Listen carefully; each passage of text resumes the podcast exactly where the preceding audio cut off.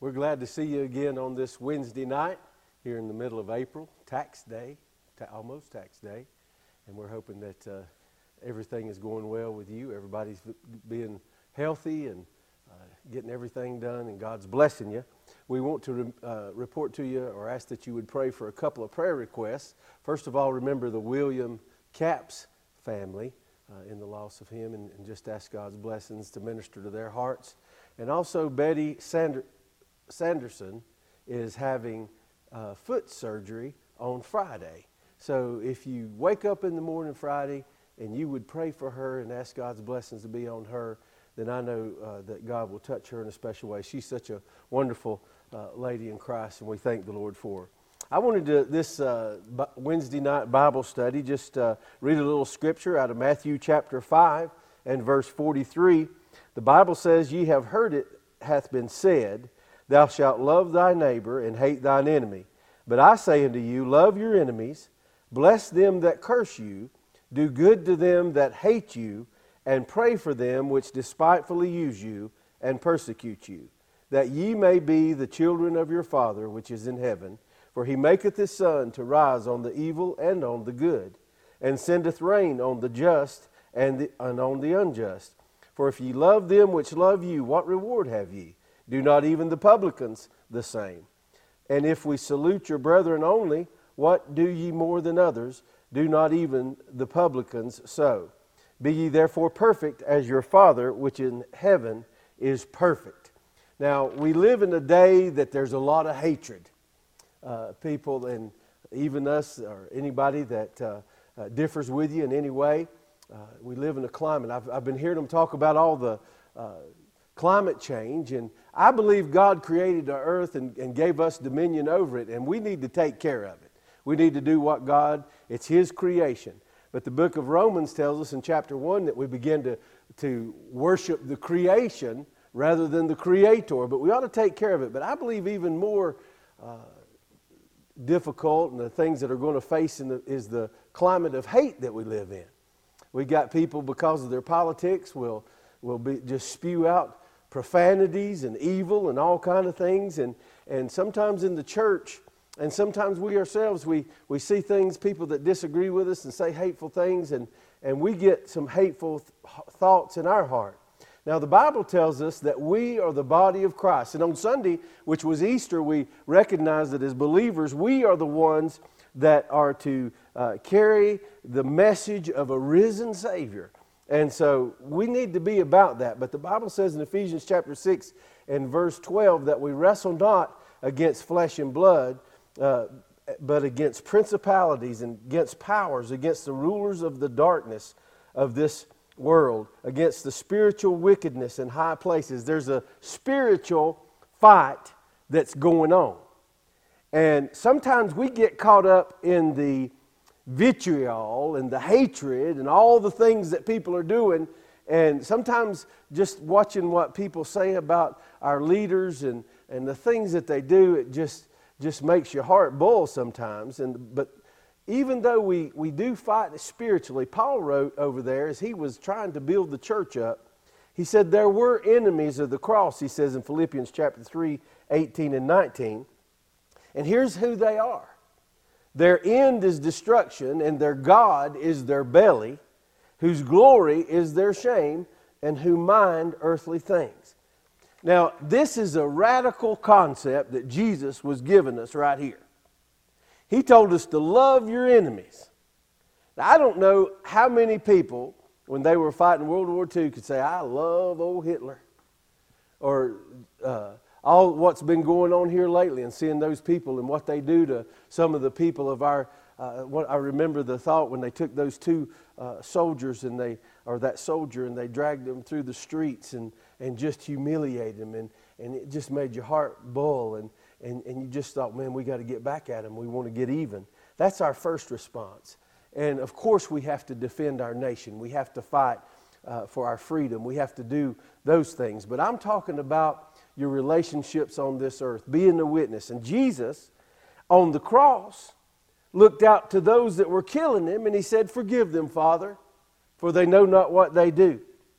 This scripture here tells us a couple of things about how we can be uh, loving Christians in a hateful climate. First of all, he says, I want you to love your enemies. Now, to love your enemy is the only way you can do it is to have access to the Father. That means you got to have a one way, you got to have a full connection to God. Because this love, I see some of these signs that say love is love and, and all love is the same, but that's just not true. The love that originates in my heart is not the same, same love that originates in God's heart. The Bible tells us that uh, we, we love, He loved us while we were yet sinners and while we didn't love Him.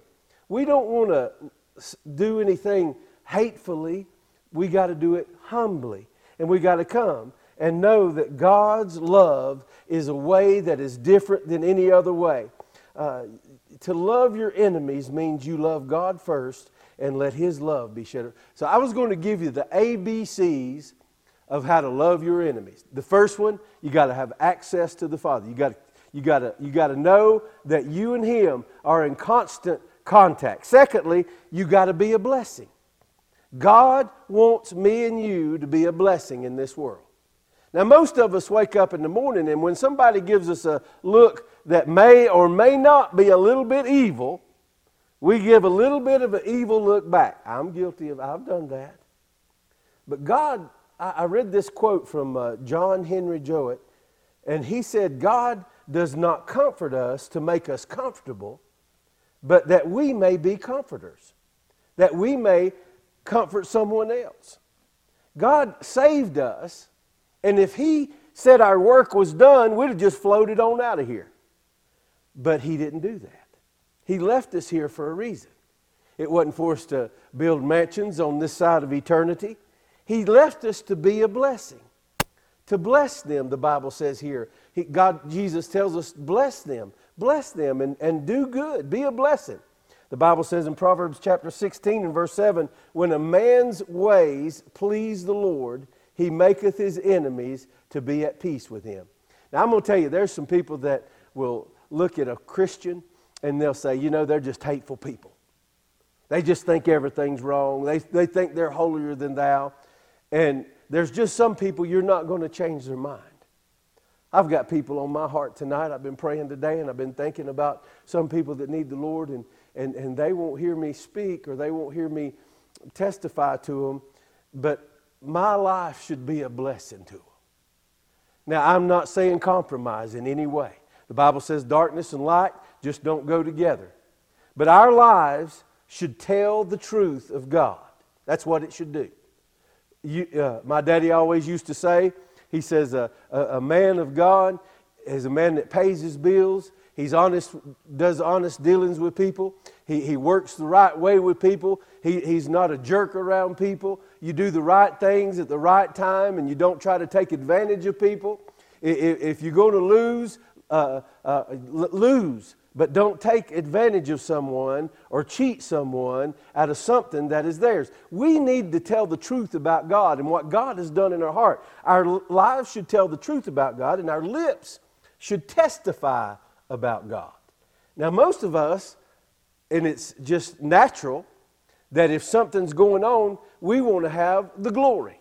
It happens in churches. Something's going on, and Everybody wants to be the authority and everybody wants to have the glory. And in this world, you can see what's happened up in Washington. Everybody wants to turn it one way or another to say, this is mine, this is mine. But honestly, as Christians, if we're going to be in a, have a forgiving, this is what this is about the ABCs of having a forgiving attitude. Now, I'm not saying you ought to roll over and let people beat you up, that's, that's just not going to happen. But we got to enter and, and try to win souls for Christ. And I'm afraid sometimes that we, we, we fail. Our lives should tell the truth of God, our lips should tell the testimony of God, and our love should show that we are the treasure of God. The Bible says over and over again, you know what God's inheritance is? You're looking at Him. Now, this ain't much, and it doesn't seem like much. But what Jesus did in my life made me acceptable in the Father's eyes. I'm going to heaven one day. I, am waiting for the rapture of the church to take place. The Bible says the trump will sound and, and, and, the shout will come, and then we're going to rise to meet him in the air, to be caught up, to be with him forever. And I, you need to get ready for that day. And here's what we need to do we need, until he comes or until we, uh, God takes us out of this world, we need to be a blessing. We need to be a blessing. Let me tell you, uh, outside, we ought to be a blessing outside of these walls of the church. We ought to be a blessing inside of these walls. At our home, we shouldn't be irritable and, and, and mean all the time. We need to be a blessing to our family. We need to be a blessing. So, the first thing we need is access to the Father. Second thing, B is blessing, and C is communion. By the work of the Son on the cross, by His blood that He shed, I can call upon Him in prayer. And in the power of the Holy Ghost that is right here with us, He's right here with us. By the power of the Holy Ghost and by the help of the Holy Spirit, I can pray right directly to the Father. If I picked up the phone today and, and dialed up uh, uh, Washington, D.C., said, uh, I'd like to talk to President Trump. Well, who are you? Well, I'm Philip Capel. Well, you don't have the, uh, the right to talk to the president today. Well, I don't. I don't know exactly what I'd tell him. I have something good to tell him. But, but he don't, he, he's got too much going on. He can't handle uh, everyone calling him. But you just think right now how many people are talking to God. Lines never busy. He never goes to sleep. He's always there. Now, if you want to live a life that will make a difference in this world with a forgiven spirit, some people never do anything for God because they get some bitterness. Somebody does something that didn't amount to a hill of beans, and they got mad. And for the rest of their life, they're this bitter person that never worships God again the way they ought to, and they never witness for God the way they ought to. I want to call upon you today. God's put us right now, we're kind of in a standstill. Get on your knees tonight. Ask God to reveal that bitterness. Call that person tonight. Say, listen, I, I need to ask your, your forgiveness, or I, I need to just get it right with you. Now, we love them. God loves a sinner, but a sinner can't have a relationship with God till he comes to God and, and calls upon God and finds that relationship. Now, loving them and having a relationship is two different things. But I want to tell you, we, there's a world out there that needs a Savior. I'm praying for them today. You can't, you can't pray. I, many years ago, man did something to me that just hurt my heart, and he cheated me out of some things, and, and I walked around and I was pastoring a church, and it really hurt my heart. And I went to church one Sunday and I preached, and it just, and, and God, but all of a sudden, God put me on my knees and I said, God, forgive me. Help me to pray for that. And I love him. And I want you to love that person today. I want you to pray that God would give you that love. The Bible says the love of God is shed abroad in our heart. Over read Romans chapter 5, verse 1 through 5, and it'll tell you how you get the love. It's from access with the Father. We're so thankful that you're with us tonight. We just wanted to give you a little bit of something. Uh, you know, the love of God is, is, is like no other thing in this world. And God just blesses us day after day. There's so many at our church that are blessings. They just do things that, that I, I got blessed. I, somebody brought me by a ham one day, brought me by a banana pudding one day. And, and I'm going to tell you, it blessed my heart. It, it also uh, enlarged my stomach.